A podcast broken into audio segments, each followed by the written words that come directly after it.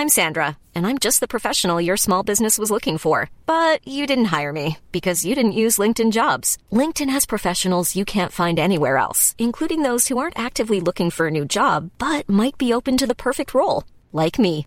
In a given month, over 70% of LinkedIn users don't visit other leading job sites. So if you're not looking on LinkedIn, you'll miss out on great candidates like Sandra. Start hiring professionals like a professional. Post your free job on linkedin.com/people today. Hey, it's Ryan Reynolds, and I'm here with Keith, co star of my upcoming film, If, only in theaters, May 17th. Do you want to tell people the big news?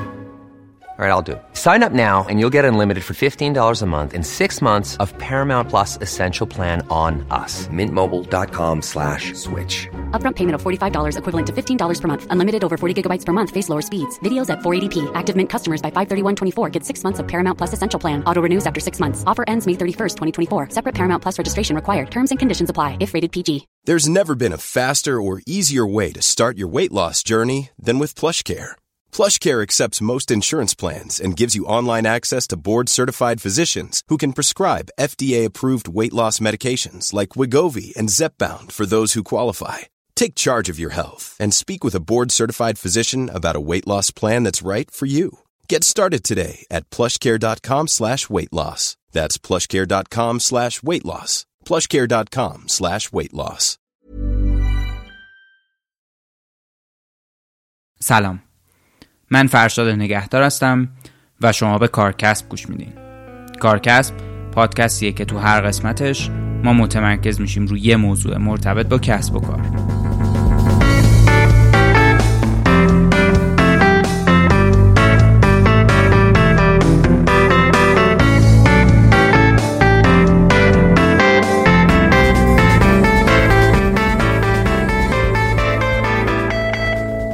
موضوع این قسمت از کارکسب تولید محتواست. تولید محتوا امروز دغدغه خیلی از کسب و کاراست و دنیای آنلاین و شبکه های اجتماعی یه جورایی کسب و کارا رو مجبور کردن به تولید محتوا. من برای اینکه متمرکز بشم روی این موضوع رفتم سراغ یه پلتفرمی که به نظرم محتوای خیلی با کیفیتی تولید می‌کنه. مهمون این اپیزود خانم لنا وفاییه مدیرعامل و بنیانگذار استارتاپ پیاده. برای کسایی که داستان پیاده رو نمی‌دونن لنا تو شروع اپیزود از شکلگیری پیاده صحبت می‌کنه و بعد ما متمرکز میشیم روی موضوع تولید محتوا. از چالشاش میگیم از اینکه چجوری اتفاق میفته و نکات مهمش رو بررسی می‌کنیم. لطفا این اپیزود رو تا آخر گوش کنین. من یه توضیحاتی تو آوترو در مورد کانال یوتیوب کارکسب و کاری که قرار اونجا بکنیم میدم و بیشتر از این اینجا صحبت نمی کنم بریم گپ و گفتمون با خانم لنا وفایی رو بشنویم. من اول خیلی ممنونم که دعوت ما رو قبول کردی و توی این شرایط اومدی اینجا. مرسی خیلی ممنون از دعوتتون.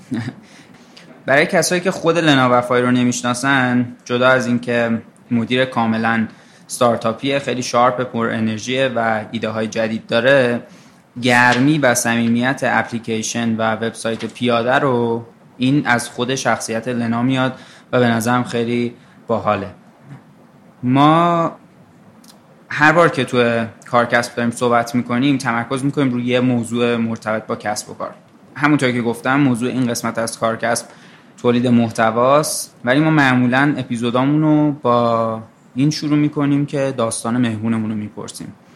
میشه لطفا داستان تو برمون بگی. اینکه چی شد لنا وفایی شده لنا وفایی و اینکه چی شد پیاده رو انداخت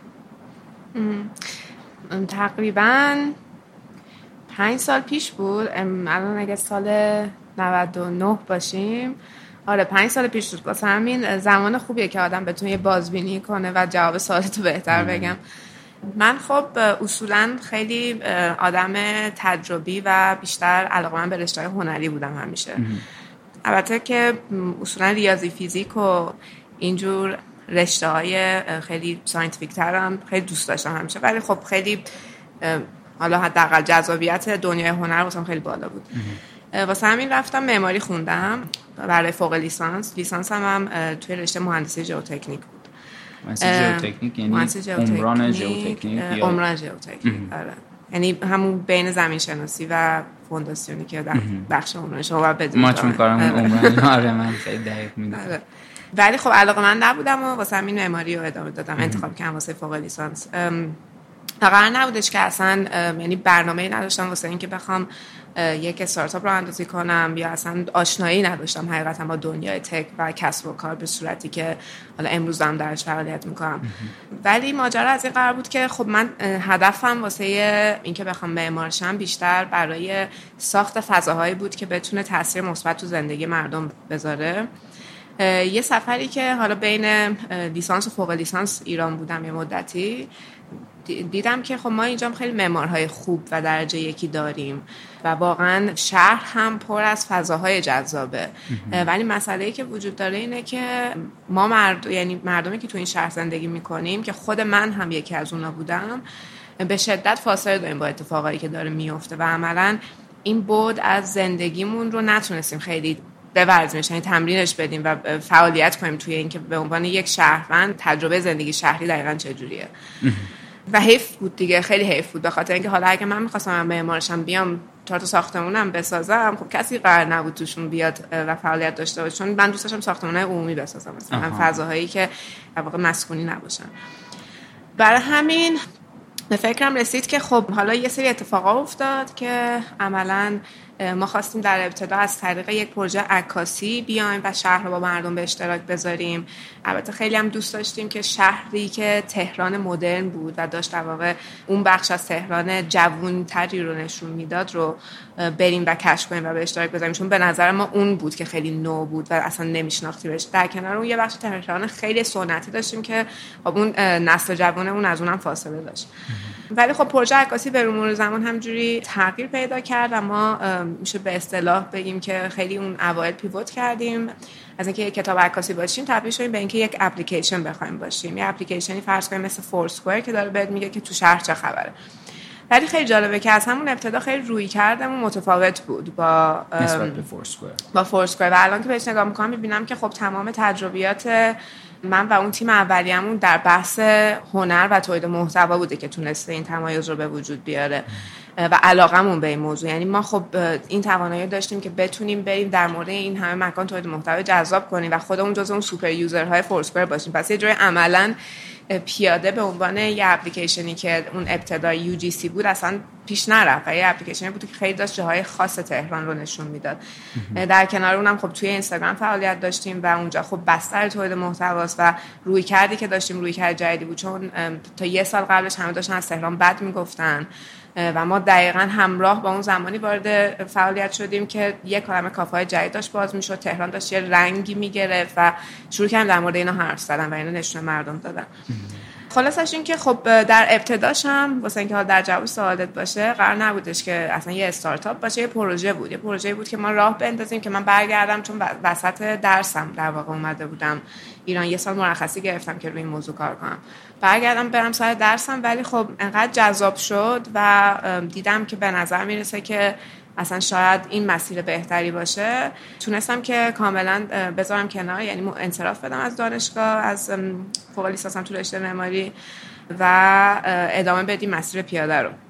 اونجا بود که دیگه خب وقتی که یکم تر شد من با فضای استارتاپ و خودم خب هیچ برنامه نویس نبودم ولی ریزی داشتم با اون فضا آشنا می شدم ما شروع کردیم اون مسیر رو در پیش گرفتن و حالا الان که بهش نگاه می‌کنم می‌بینم که شاید اصلا این کار ما درست نبوده و ما باید کماکان در قالب یک رسانه که داشت تولید محتوا می‌کرد می‌رفتیم جلو و الزامی نبود که مثلا وارد توسعه محصول بشیم وارد در واقع سیستم های جذب سرمایه که استارتاپی ها اصولا روند فعالیتشون رو بشیم. اون سری ارزش گذاری و تمام هواشی که دور ورشه. چون حقیقتا بخوام بگم حدودا یه سالی تمرکزمون از کار اصلیمون برداشت و خیلی یه فضایی بود که من احساس می‌کنم توش مقدار گم شدیم. ولی خب آره فضای استارتاپ به خاطر اینکه نوع کار ما اصلا یک نوع آنترپرنورشیپ اجتماعی بود. یعنی هیچ وقت مسئله از اولش درآمدزایی و تولید درآمد برای اینکه بخواد به سهامداراش سود بده نبود. یعنی آمول منفعه بود به نوعی.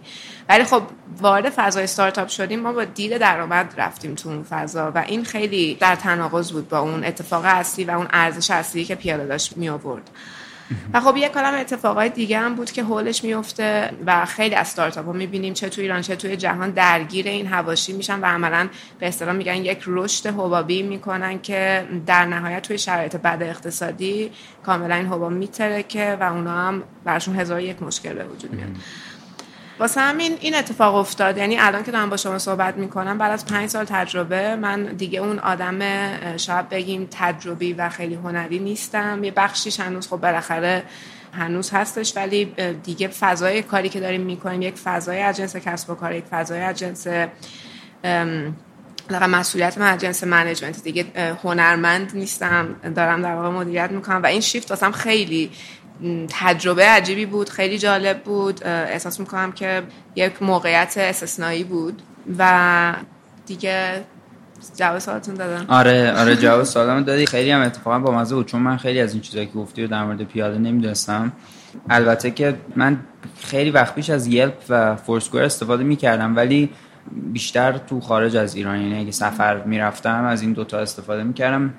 یه موقعی هم همیشه بهش فکر می‌کردم که چقدر اطلاعاتی که تو اونا هست خیلی اطلاعات ناقصیه. این موقعی هم فیلتر بود یکیشون اگه اشتباه نکنم یا هنوزم هست نمی‌دونم چون من خیلی وقت ازشون استفاده نکردم. هنوزم هست. آره. یا شاید بلاک شده بود نمی‌دونم. به هر حال یعنی به خاطر تحریم و اینا منظورم اینه که یا از اون سمت بسته شده بود یا از این سمت بسته شده بود. آره از فورسکوئر از اون سمت بسته شده آره. یعنی این همیشه واسه خودم هم موضوع بوده که چقدر این اطلاعات این شکلی نسبت به تهران و شهرهای دیگه ایران کمه. حالا تو تهران چون ایونت های اینجوری بیشتره و مثلا اتفاقات که جنسش ذره خیابونی تره و اینا بیشتره این چیزها رو آدم بیشتر می‌بینه. مخصوصا مثلا آدمایی که از خارج میان و خیلی تو تهران شوکه میشن که چقدر فضای خیابونی تهران خیلی فضای باحالیه.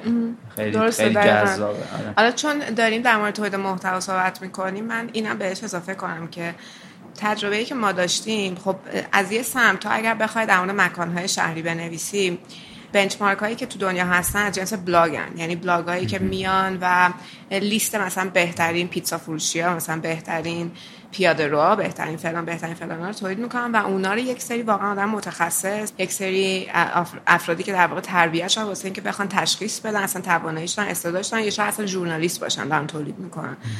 ولی در کنار این جنس محتوا و این جنس راهنمایی هایی که آنلاین هست که اول اینا تولید شدن بعد پلتفرم مثل Foursquare Yelp و عملا گوگل تونست از طریق UGC خیلی scale بزرگتری یا پوشش بدن. یه سری تولید محتوای دیگه داریم که توسط آدم غیر متخصص تولید میشه که همون کسانی که توی Foursquare Yelp و مثلا Google Map دارن data می‌ذارن. و خب در نهایت در scale جهانی موضوع جواب داده و کار می‌کنه. اما مسئله ای که هستش اینه که من حالا مشاهداتم بهم این مثلا ازش این برداشت رو کردم که تو وقتی که یک فرهنگی داشته باشی که در یک زمینه و در این زمینه ما داریم در مورد شهر برو صحبت می‌کنیم. آدمایی که تو شهر خوشگذرانی می‌کنن و خیلی راحت تو شهر زندگی می‌کنن. این فرهنگ خودش جا افتاده باشه خب اون وقت تو آدم های شهر توانمندن و امکان اینو دارن که بتونن حالا از اون اطلاعاتی که دارن استفاده کنن روی بستر UGC روی پلتفرم اونطوری سوارشن و بتونن content واسش تولید کنن. و بعد اون وقت اون content مثلا توی یه مثل سان فرانسیسکو Foursquare خب خیلی غنی تره تا توی تهران.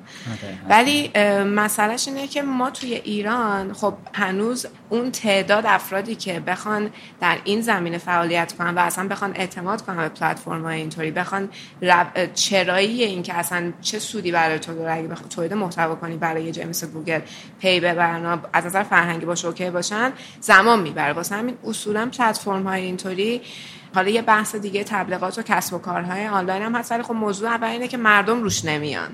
وقتی که نیستن و content نیست و غنی نیستش تو عملا خیلی به مشکل می‌خوری و جا انداختن پلتفرم اینطوری خیلی سخت‌تر میشه توی بسترهای مثل ایران. توسعه پیدا کردن آره. سخت‌تر میشه. آره.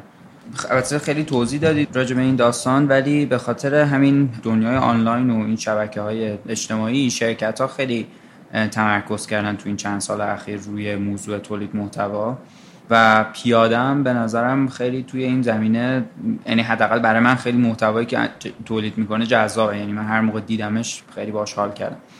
و اینجا به نظر می‌ذارم مشخصتر صحبت کنیم راجع خود موضوع تولید محتوا و اینکه این اتفاق چجوری میفته خب ببین تولید محتوا یه جورایی بیایم اول به دو بخش تفکیکش کنیم. یکی تولید محتوایی که ما از قدیم میشناسیمش به عنوان رسانه و مدیا. یعنی فرض کنیم میشه گفت از زمانی که من می‌دونم چاپارخونه ها در زمان داریوش در ایران راه اندازی شدن همراه باش کانال تولید محتوای پستی اتفاق افتاد. یعنی از طریق پست و اون کانال در واقع ارتباطی که توسط چاپارخونه ها کسایی که از این مکان به اون مکان جابجا می شدن اتفاق افتاده این امکان به وجود که تو بتونی یه محتوا از اینجا برسونی یه جای دیگه.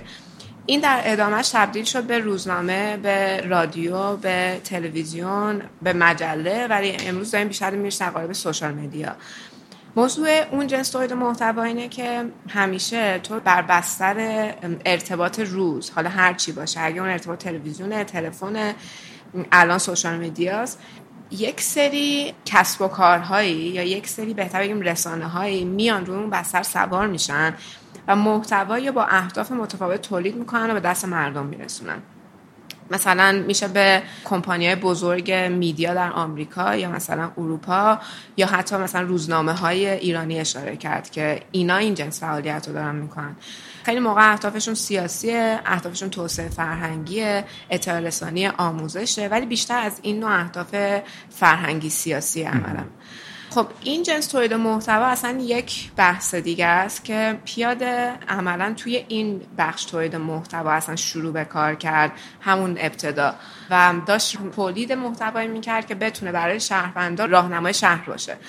و در نهایت محصول پیاده پس خود محتواش بود. بله. پس این این یه بر یعنی ما این مسئله تولید محتوای مدیا رو بررسی کردیم میذاریمش کنار. یه مسئله دیگه داریم در رابطه با تولید محتوایی که تو برای کسب و کارت انجام میدی که خودت به خوبی اشاره کردی فرشاد که مخصوصا تو سالهای اخیر خیلی باب شده به خاطر وجود سوشال مدیا. که تو عملا میای مثلا فرض کن داری یک نوشیدنی یا میفروشی و محصول تو اینه هدفت اینه که بخوای فروشت رو افزایش بدی آگاهی بازار نسبت به خودت. بیشتر بکنی و خیلی چیزای دیگه. برای اینکه بتونی این کارو بکنی تو باید به اصطلاح بازاریابی بکنی یا در واقع پیار کنی فعالیت رسانه‌ای داشته باشی. خب همه این فعالیت های بازاریابی عملا برای این انجام میشه که تو یه پیامی رو برسونی به دست مخاطبت. بله. پس دوباره اینجا داره یک تولید محتوای اتفاق میفته ولی این بار این محتوای خودش محصول تو نیست که قرار راهنمایی کنه فرنگسازی کنه یا آگاهی بده. داره در رابطه محصول تو که اون نوشیدنی بوده اطلاع رسانی می‌کنه. واسه همین خیلی فرم و اصلا تخصصی که براش نیازه یا فرض کنیم فرایندی که براش نیازه خیلی متفاوته. مثلا فرض کن تو میگی که من می‌خوام نوشیدنیم برای قشر جوون باشه. یه دلستریه که مال قشر جوونه.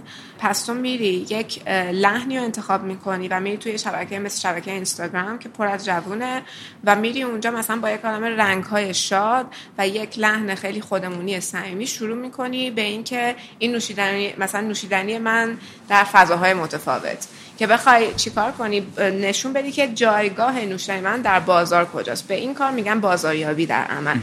که بخشی از در واقع صنعت بازاریابی تولید محتواست که تو بله. بعد حالا بیا اینا رو خب بالاخره یک سری یه پیام دیگه پیام متن می‌خواد پیام عکس می‌خواد پیام ممکن بعض وقتا ویدیو بخواد. حالا بر اساس میدیایی که مورد نیازه تو میای و بر اساس شناختی که از مشتری داری یه سری چیزا تنظیم می‌کنی و تولید محتوا می‌کنی تو اون زمینه. من می‌خواستم اول این دو, تا رو اصلا تفکیکش بکنم که عملا کسایی که دارن پادکست رو گوش می‌کنن بتونن که ما در مورد کدوم بخش از تولید محتوا داریم صحبت می‌کنیم. شما با اون بخش اول شروع کردین ولی الان توی بخش دوم داریم فعالیت می‌کنیم یا یه ترکیبی از دو نه ما بخش اول رو شروع کردیم. بعد داشتیم ریز ریز تبدیل به یه کسب و کاری می‌شدیم که حالا می‌خواستیم از طریق تبلیغات و اپلیکیشن و غیره پول در بیاریم. پس مثلا فرض کنید وقتی که اپلیکیشنمون رو میذاشتیم توی App Store یا توی Google Play دیدی یه سری اسکرین شات هست. اونجا تو باید محتوا دیگه. به اون میگم محتوا. تو باید یک گرافیکی تنظیم کنی یه متنی بنویسی که داره پیام اپلیکیشن تو رو به دست مخاطب میرسونه. اون تولید محتوا برای کسب و کاره ولی تو خود اپ پیاده می‌رفتی پر محتوایی بود که داشت راهنمایی بهت می‌کرد. دو مدل محتوای در واقع متفاوته. این دیگه آره. کامل امروز الان بیشتر فعالیت پیاده روی تولید محتوای رسانه‌ای شه و ما مثلا الان صرفا محتوایی که برای کسب و کار داریم تولید می‌کنیم برای ارتباط گرفتن با مهمان هایی که تو برنامه‌مون میاریم یا ارتباط گرفتن با مشتری تبلیغاتی. بقیه محتوا همش در راستای راهنمایی و توسعه فرهنگی تولید میشه. متوجه شدم. خب بعد این تفکیک که انجام دادی یه مقداری راجع به دوتاش میشه صحبت کنیم قطعا آره. خب دو... بیایم از بخش دوم شروع کنیم. در واقع اون تولید محتوا برای کسب و کار. ببین من یه جوری میام توی ذهن خودم به سه بخش تقسیمش می‌کنم. میگم که یکی در واقع افرادی هن که دارن این کار رو می‌کنن. یکی تکنیک هایی که دارن استفاده می‌کنن. و بعدش مهارت هایی که دارن استفاده می‌کنن که خود محتوا رو تولید کنن. و بعد بخش سومش در واقع کانال هایی هستن که از طریقش تو با حالا های متفاوت اون محتوا رو میرسونی دست مشتریت. بیاین در قالب یه مثال اینو بررسی بکنیم. همین چند وقت پیش اتفاقا یکی از دوستای من یک پادکستی و اونا هم دارن در حوزه کسب و کار.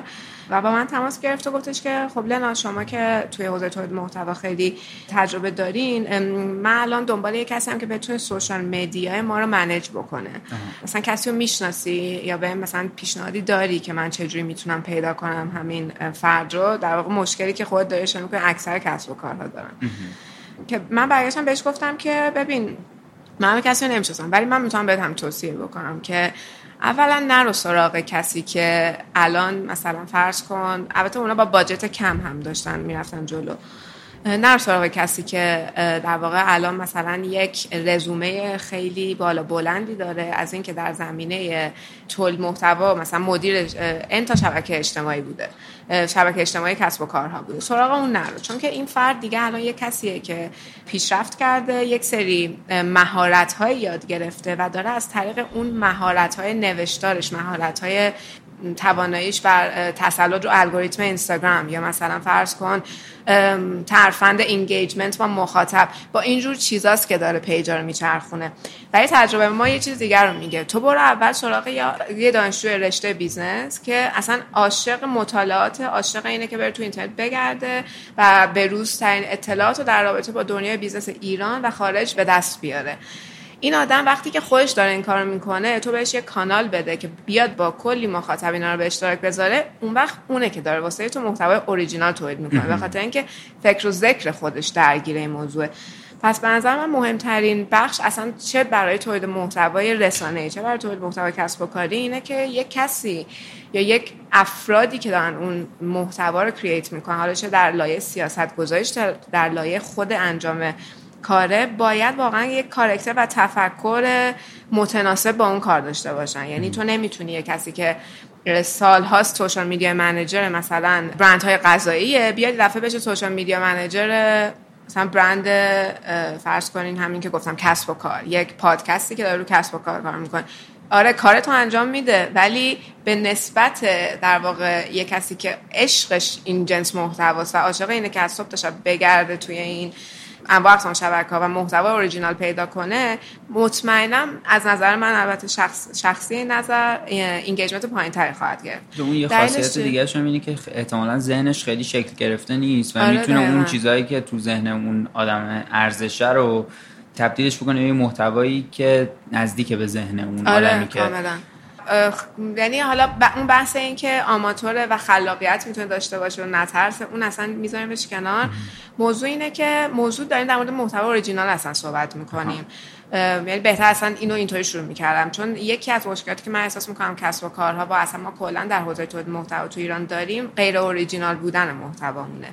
copy paste کردنشه. یه pattern ی درست میشه و همه شروع می‌کنن آره اینش میرن. خب تو خودتو بذار جای مخاطب. وقتی که داری یه عالمه اتفاق monotone می‌بینی چقدر واکنش شروع می‌کنه نشون دادن؟ خونسا میشی نسبت بهش. وقتی که یک خلاقیت و originality توش هست اون چه خبر جدیده چه گرافیک جدیده چه روش جدید engagement ه خب طبیعتا تو شروع می‌کنی engage شدن. و برای همینه که اون فردی که اصلا اساسا دلش با اون حرفه است خیلی بهتر می‌تونه در نهایت تو تولید محتوا کنه تا یه کسی که تخصصش سالها اینه که سوشال میدیا منیجر بوده. حالا بحث دوم اینه که حالا این فرد خیلی علاقه من رو تو پیدا کردی. خب طبیعتا برای اینکه بتونی محتوا تولید کنی تو نیاز به سری سکیل داری. یه سری بله. افراد استعداد دارن تو این زمینه یه سری افراد ندارن یاد می‌گیرن یه سری استعداد دارن میرن پرورشش میدن تبدیل می‌کنن مهارت ولی موضوع اینه که به هر حال تو باید مهارت ها یاد بگیری که خب حالا مهارت های نوشتاری ممکنه مثلا انتخاب تو و personal branding باشه که عکس می‌خوای بذاری می‌خوای گرافیک بذاری می‌خوای ویدیو درست کنی و همه این داستانا. ولی خب طبیعتا برای یک کسب و کار تو توی در نظر داشته باشی. تیمی که داره تولید محتوا می‌کنه تمام این مهارت ها در خودش داشته باشه. واسه همین اکثرا می‌بینیم کسب و کار outsource می‌کنن. مثلا اگه بخوان یه ویدیو تبلیغاتی واسه خودشون درست کنن میرن سراغ یکی و برمیگردن. ولی خب یه سری مهارت های بیسیک رو دارن. یعنی تو اگر داری سوشال میدیا یک کمپانی رو مدیریت می‌کنی واسه اینکه بخوای پیام رو برسونی به گوش اون مشتری برها باید بعد باشی که با اینستاگرام کار کنی باید بعد باشی بنویسی. احتمالا باید توانایی تولید گرافیک داشته باشی یا تو تیمت باشه همچین کسی. و خب یک سری مهارته که حالا من به اون دوستم برگشتم گفتم که اگر این فردی که شما پیدا کردین مهارت ها نش ایراد نداره واقعا ورکشاپه یعنی اینا یک سری مهارتن که چه از توتوریال های یوتیوب چه کلاس های آنلاین چه اصلا ورکشاپ هایی که خودتون می‌تونین آفلاین واسهشون داشته باشین اون فرد علاقه من یاد می‌گیره و خیلی سریع را, را میفته و خیلی هم مشتاقتره که این کار Hiring for your small business? If you're not looking for professionals on LinkedIn, you're looking in the wrong place. That's like looking for your car keys in a fish tank.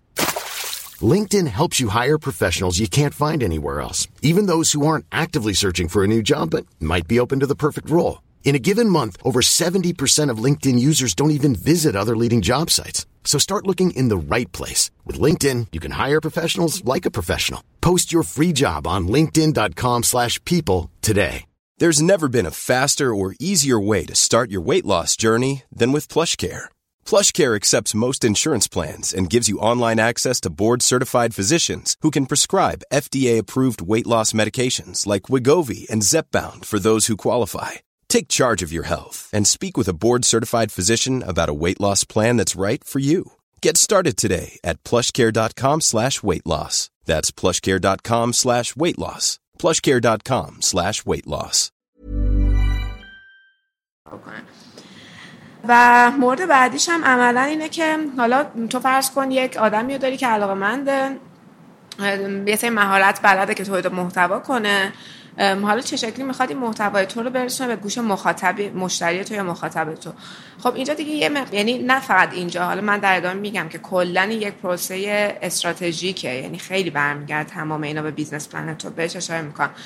ولی خب توی انتخاب کانال هات تو اگر در این مقطع واقعا کانال هایی رو انتخاب کرده باشی واسه اینکه مخاطب ارتباط بگیری با مخاطبه که واقعا اونجایی باشه که مخاطب تو هست. مثلا فرض کن اگر تو مخاطب زنای خانه داره ولی بخوای بری تو توییتر شروع کنی communicate کردن خب اصلا نمی‌رسه به دستشون.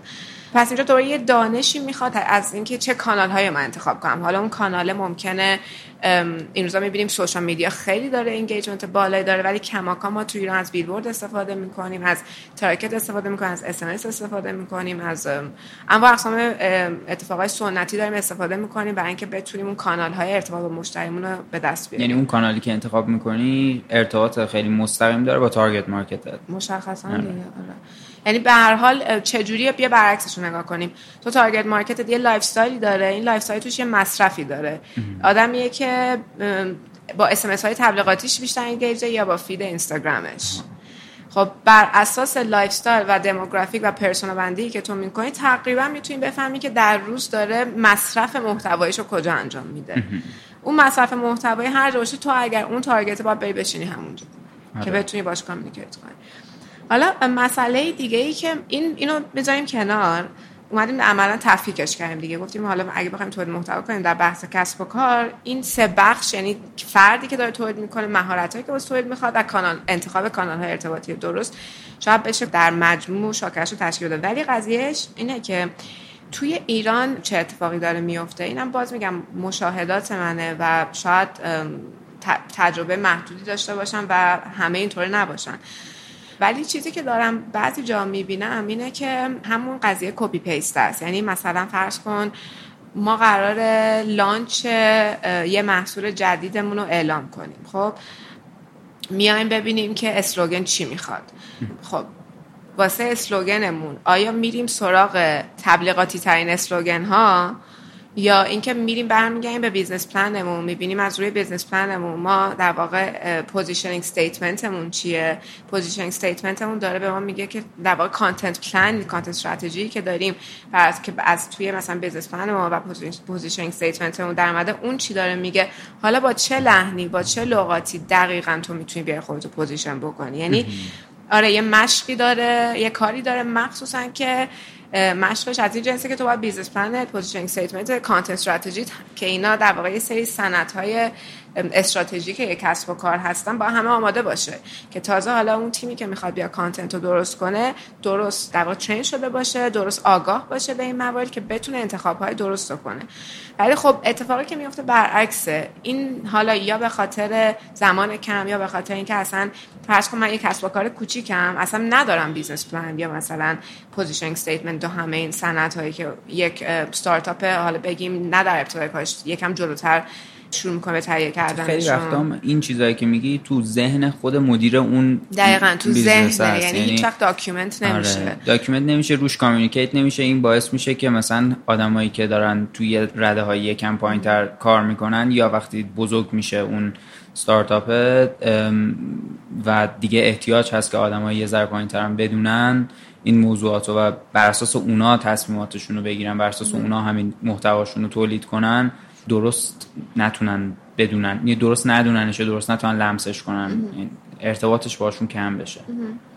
دقیقا دقیقا. یعنی این اتفاق میفته خیلی زیاد دوباره توی همین صنعتی که ما کار می‌کنیم و عملا می‌بینی که در واقع این باعث میشه در نهایت حالا داشتم در مورد این صحبت می‌کردم که وقتی که نیستش این پروسه وقتی این document ها نیستن وقتی اصلا این فرهنگ باز بودنه واسه communicate کردن این موارد نیستش. چون خیلی موقع اینم بگم مدیر ممکن فکر کنه که من چرا باید اینا communicate کنم؟ با مثلا تیمیم که یک سری آدمای junior مثلا تازه استخدام شدن. مثلا من الان آره. اسناد مهم سازمانیم خب اونجا میره. ولی قضیهش اینه که خب اگر یه راه درستی واسه در واقع communicate کردن این موارد پیدا نتونیم بکنیم اون افراد هیچ وقت نخواهند دونست. وقتی که دارن تولید محتوا می‌کنن اساسا اصلا استراتژیک نمیرن جلو. حالا یا میایم اولین چیزایی که به ذهنمون می‌رسه رو انتخاب می‌کنیم یا میایم باش سلیقه‌ای و شخصی برخورد می‌کنیم. یا میایم کپی می‌کنیم که ما می‌بینیم خیلی کپی می‌کنیم. مثلا همون طراح گرافیکی که داره فرض کن اون پیامه رو حالا مثلا پوستر می‌زنه میاد الماناشو از توی مثلا اینترنت برمیداره. خب اینا همش در نهایت چی میشه؟ تو یک positioning ی تو داری تو هر چی تولید کنی و بدی به مشتری position خودتو مشخص کردی. و این اگر position از اون ایده و استراتژی اولت فاصله داشته باشه خب تو به مشکل خوردی. یعنی واقعا داری هیچ فرصتاتو از دست میدی یا فرصتات اشتباه تعریف می‌کنی. ولی اگر این فراینده درست باشه یعنی از همه این تولید محتوای قبلش پشتوانه استراتژیک داشته باشه و محتوای اوریجینال تولید بشه تو خیلی می‌تونی به نظر من موفق تر در اون تولید محتوا برای فور افزایش فروش برای ایجاد آگاهی و غیره بری جلو توی بازار. و این اصلاح هم یعنی شما برعکس هم feedback ازش می‌گیرین یا نمی‌گیرین. یعنی مثلا که فرض کن شما یه محتوایی رو تولید می‌کنین امکان داره که بعد برگردین یه سه استراتژیاتون رو تغییر بدین؟ صد درصد. چون تو عملا حالا خیلی بستگی داره توی کسب و کار که تو توی چه مقطعی از رشد اون کسب و کار هستی. مثلا ما الان خودمون در یه جایی میشه گفت دوره در مراحل اولیه هستیم به خاطر اینکه تازگی pivot ی داشتیم و الان خیلی flexible و agile یم و داریم هر روز رصد می‌کنیم feedback ها رو که بتونیم تغییرات رو اگر لازمه انجام بدیم. اتفاقا همین جالبه ازم پرسید همین هفته یک سری تغییرات خیلی مهمی بعد یک ماه فعالیت اتخاذ کردیم به خاطر اینکه دیدیم داره فیدبک برمیگرده و اشتباهات و فهمیدیم استراتژیمون اصلا اشتباه بوده. یعنی احتیاج به اصلاح. کاملا احتیاج به اصلاح داشت و در نهایت اصلاح انجام دادیم. دوباره حالا از همون خروجی سه گرافیک تولید شد رفت بیرون. می‌دونی قضیهش اینه در عمل. ولی مسئله ای که هستش اینه که خب من درک می‌کنم که این یه پروسه زمانبریه پروسه هزینه بریه فکر پرسه فکر برای پس دردناک یک تیم آگاه می‌خواد یه فرهنگ سازمانی درست می‌خواد. ولی خب به حال اگر یه کسب و کاری و داری در فضای نو مخصوصا کار می‌کنی دیگه مسئولیتت اینه. یعنی باید بتونی که این استانداردها رو رعایت کنی و اصلا اینطوری بهتر آدم بشنا کنی که خیلی بهینه تر داری میری چون تو واسه هر کدوم از این طور محتوا داری پول می‌ذاری. یه پولی رو در واقع خرج کن که بهتون استراتژیک باشه.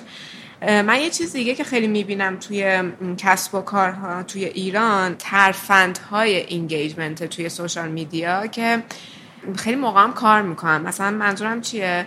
خب اینستاگرام یه الگوریتمی داره دیگه. تو می‌تونی قشنگ یکم مطالعه کنی الگوریتمش دستت بیاد. تو هم طبیعتا به عنوان یک کسب کار هدف اینه که تعداد reach ت بره بالا که فروش بیشتر داشته باشی.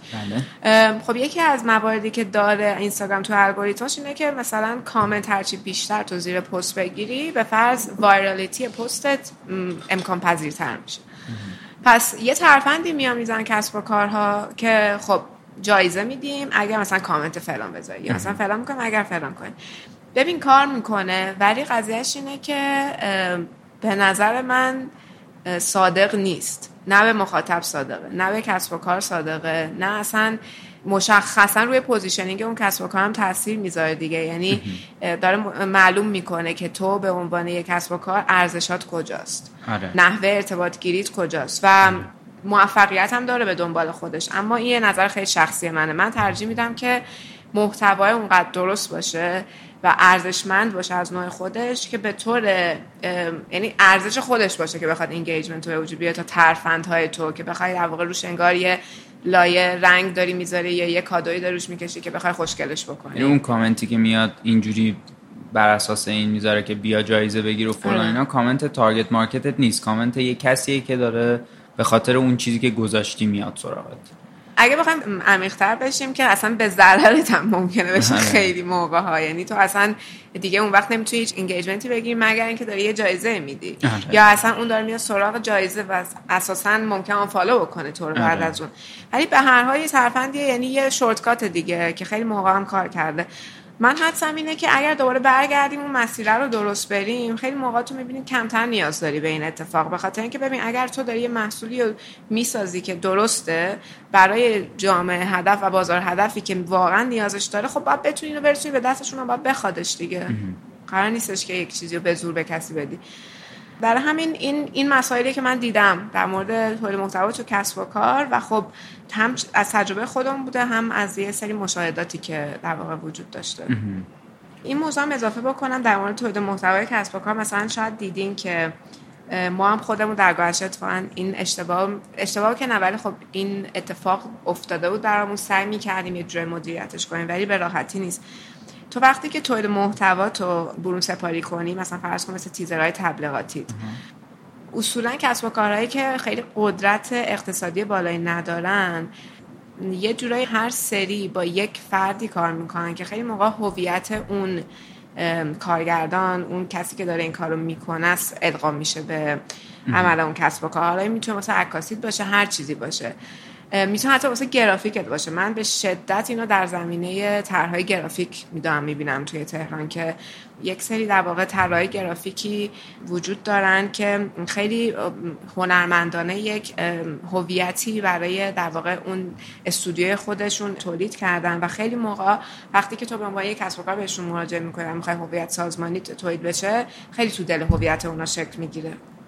واسه همینه که باید این دوباره برمیگرده به اینکه چقدر اون کسب و کار استراتژی رو می‌دونه و چقدر آدم هایی که داره باش کار می‌کنه آدم های حرفه ای چون اینجا باید در نظر بگیم ما یه سری فیلمساز حرفه ای داریم. یعنی فیلم سفارش میگه تیزر سفارش میگه. یه هنرمند داریم که برای تو تیزر می‌سازه. هنرمندا اصولا خیلی منطف نیستن توی اینکه بخوان محتوا رو بسپارن به دست کسی دیگه. واسه همین اینم یه چیزیه که به نظر من خیلی باید توی انتخاب تولید محتوا مخصوصا اگر برون سپاری میشه بهش دقت بکنن کسب و کار. آره. در ادامه البته الان یه تعداد زیادی شرکتی هستن که یه همین عین همونی که گفتی یه سری پترن دارن. این پترناشون رو به همه دارن میفروشن. آره این باعث میشه که تعداد مح... یعنی محتواهایی که شرکت های مختلف دارن تولید می‌کنن خیلی وقتا شبیه همه. دقیقا. و مثلا آره. نگاه می‌کنیم یعنی عمقش مثلا یه مثال یه مثال بخوام بزنم. میگم مثلا فرض کن یه طراح گرافیک باشه که یک مدل خاص تولید محتوای گرافیکی رو داره. خب این مدل تولید محتوای گرافیکی به خاطر اینکه داره یه سری المان ها رو با تو communicate می‌کنه position می‌کنه خودش رو در یک جای مشخص بازار. خب؟ بعد تو به عنوان مشتری میری پیش اون طراح گرافیک و ازش می‌خوای که هویت سازمانی تو رو design بکنه. خب احتمالا تو بودی تو اون position بازار که رفتی پیش اون آره. طراح گرافیک. ولی هویت گرافیکی که اون واسه تو تنظیم می‌کنه عملا میاد هویت position تو هم تو بازار مشخص می‌کنه. ولی یکم باید فاصله داشته باشه دیگه یکم باید فرق بکنه. اما اتفاقی که میفته می‌بینی تو یه طیفی از کسب و کارهایی داری که دارن به واسطه فقط هویت گرافیک گرافیکشون جایگاهشون در بازار مشخص می‌کنن ولی در زمین های دیگه دارن فعالیت نمی‌کنن که جایگاه سازی کنن. و این دوباره دیگه کار سطحیه. آره. یعنی یک انتخاب غیر استراتژیک می‌تونه باشه. خب من فکر کنم اگر اگه یه موضوعی رو بخوای به عنوان شاخص ترین موضوع در مورد تولید محتوا مطرح کنی به نظر چیه؟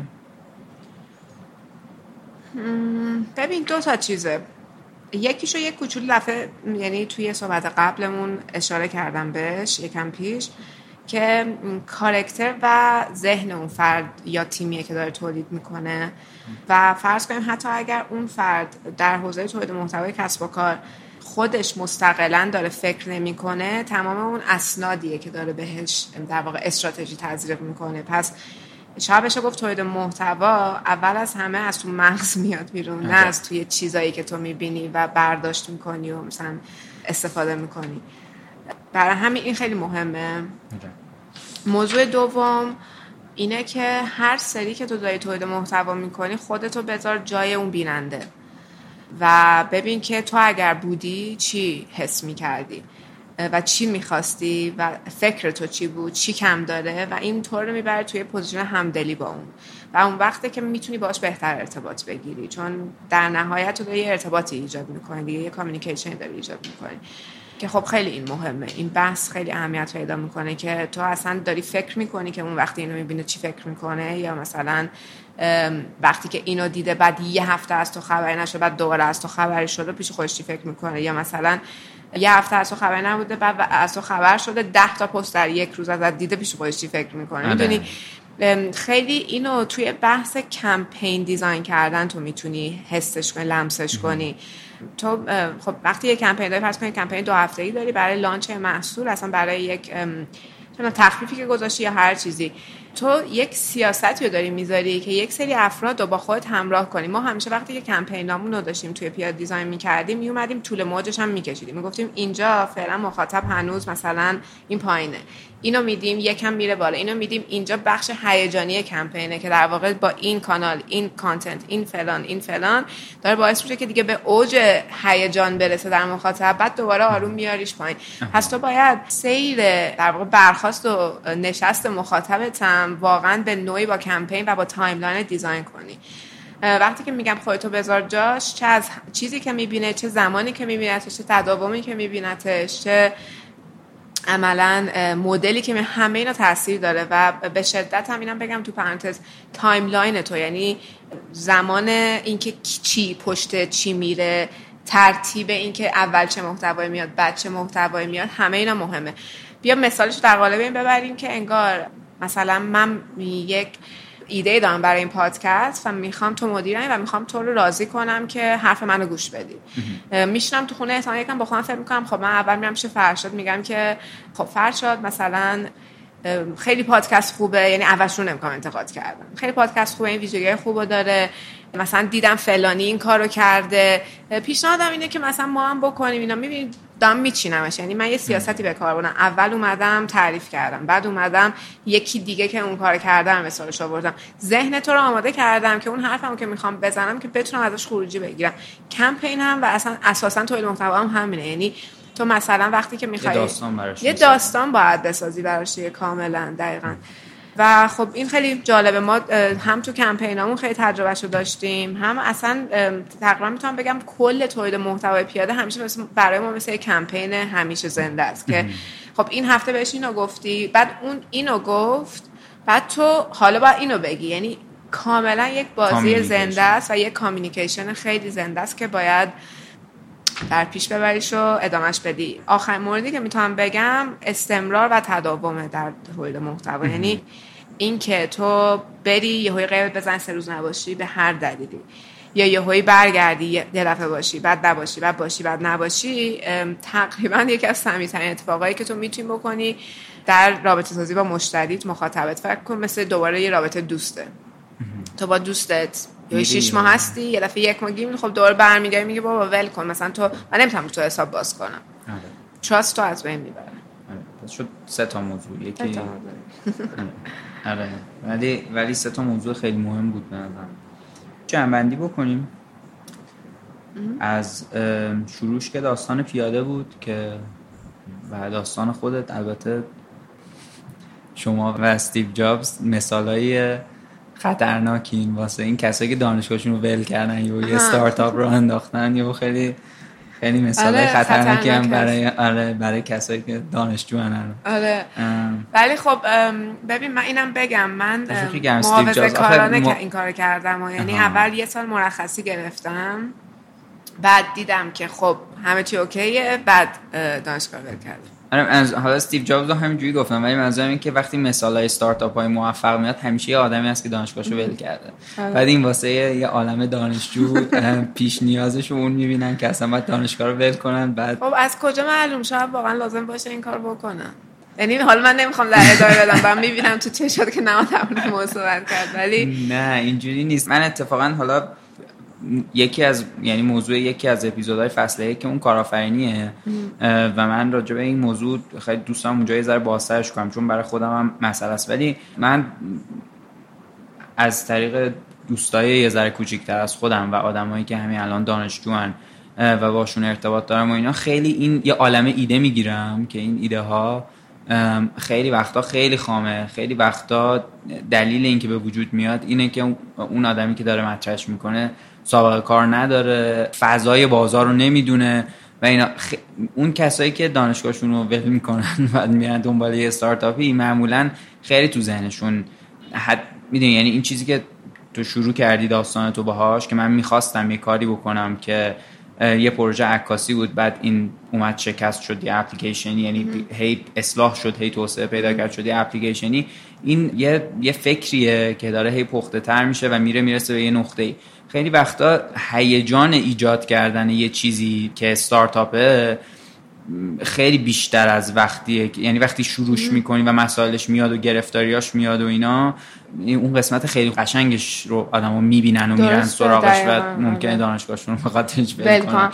ببین ولی من یکم از, از این بر قضیه بهش نگاه کنم. خب تو اون ایده کذاییه رو داری در ابتدا و میری می‌خوری تو دیوار. این اتفاق تقریبا میفته 90 درصد هم از ریتش.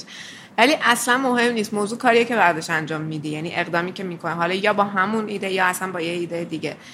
من احساس می‌کنم اون کسی که دانشگاهشو ول می‌کنه که بخواد بره یه کاری بکنه یا داره تنبلی می‌کنه که اصلا چی؟ یه موضوع دیگه است. از اول دانشگاه هم بهتر بود نره یا اینکه واقعا آدم پیگیریه. اون صبوری و اون استقامت و اون جسارته و اون هی ادامه دادنه اگه اون ویژگی رو داشته باشه اصلا مهم نیست. آره. بره جلو. و یه چیزی هم در نظر بگی یه چیزی از دست داده که اومده این مسیر رو شروع کرده دیگه. واسه همین شاید بیاد بیشتر توان بذاره توش. یعنی من حسم اینه که این اتفاق میفته به طور ناخودآگاه. مثلا من هی می‌گفتم که من اگر الان برم ببینم که نه اشتباه انتخاب کردم. چی از دست دادم؟ موقعیت تحصیلم در رشته معماری در شهر در منحتن رو. خب پس یه کاری کن لینا که اشتباه نکنی دیگه حواستو جمع کن می‌دونی؟ آره. مثلا یه اتفاقا اینطوری هم لابد میاد ولی خب به هر حال هیچ نسخه واسه همین اصلا نمیشه پیچید. یعنی آره خود این تصمیم گیری است و فرایند تصمیم گیری است که خودش رشده. و بنظرم هر کسی اگر بهش رسیده خودش باید تجربهش کنه. آره. من البته اون صحبتایی که کردم امیدوارم که هیچ کس ازش این برداشت رو نکنه که کسی دانشگاهشو ول نکنه به سراغ کارآفرینی. ولی فکر کردم که شاید ایده ها پخته تر باشه بهتر شد برای جنبندی لنا از داستان پیاده گفت اینکه چجوری شد که پیاده شکل گرفته. راجع به خود تولید محتوا دو دستش کردیم تولید محتوای کسب و کاری و تولید محتوای در واقع رسانه ای یه مقدار اینا رو باز کردیم. فاکتورهای مهمش یه دونش استمرار بود. یه دونش اینی که خودتو بذاری جای مخاطب. آره یکی دیگرش هم فکره یا اون استراتژی ها فکری که پشتشم.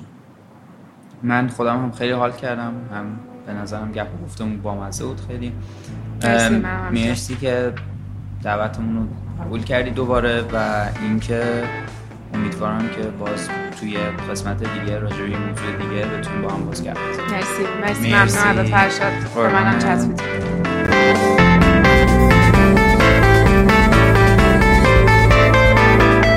این اپیزود گپ و گفت من بود با خانم لنا وفایی. ما تو این اپیزود در مورد تولید محتوا صحبت کردیم که برای خودمون به عنوان تیم سازنده خیلی جالب بود و امیدواریم مطالبی که مطرح شد برای شما هم جالب بوده باشه.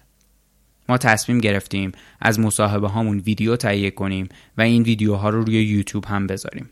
آدرس چنل یوتیوبمون رو هم تو بخش توضیحات این قسمت می‌تونید ببینین هم تو شبکه های اجتماعیمون میذاریمش. توی چند سال اخیر اجتماع پادکست چه کسایی که پادکست گوش میدن و چه کسایی که پادکست درست می‌کنن خیلی بزرگتر شده و این خیلی موضوع خوشحال کننده ایه. البته که پادکست توی ایران هم خیلی جای کار و هم خیلی جای توسعه داره. ما سعی کردیم تو دو تا ویدیو کوتاه که تو highlight های اینستاگراممون هم گذاشتیمش توضیح بدیم که چجوری میشه روی اپلیکیشن های پادگیر پادکست شنید. من می‌خواستم خواهش کنم اگر اطرافتون کسایی هستن که ممکنه علاقه‌مند باشن به موضوعات ما و یا کلا پادکست ولی نمی‌دونن که چجوری میشه پادکست گوش داد لطفا براشون یه پادگیر نصب کنین و بهشون یاد بدین که چجوری پادکست گوش بدن. اطمینان داشته باشین که این بزرگترین کمکی که میشه به دنیای پادکست و پادکسترا کرد. کارکسب رو می‌تونین رو ناملیک و اپلیکیشن های پادگیر مثل گوگل پادکست، اپل پادکست، کست باکس، ستیچر، تلگرام و سپاتیفای بشنوید. خوشحال میشیم اگه ما رو تو شبکه های اجتماعیمون دنبال کنین. اینستاگرام، توییتر و لینکدینمون رو می‌تونین با search کردن کارکسب با دو تا A یعنی K A A R C A S B پیدا کنین. وبسایتمون هم همینجوری نوشته میشه کارکسب.com همه طرحهای گرافیکی که از کارکسب می‌بینین کار ایما میرزا علی خانیه و آرش افشار تو اجرای بعضی از طرحها کمکش می‌کنه. edit این اپیزود رو نامی جمشیدی مقدم انجام داده. ویدیوهای مصاحبه ها رو شاهین بهنامیان ضبط و edit می‌کنه. موزیک این فصل رو رها ثابتی ساخته. روی وبسایت کارکسب مهیار کاکایی کار می‌کنه. همه کارهای پشتیبانی رو الما سادات انجام میده و تمام کارهای هماهنگی با زهرا مومنزاده است. من از تمام تیمی که اسم بردم و مهمون این اپیزود خانم لنا وفایی واقعا ممنونم. دمتون گرم که کارکسب و پادکست های دیگه فارسی رو گوش میدین و امیدوارم هر جا هستین خوب باشین.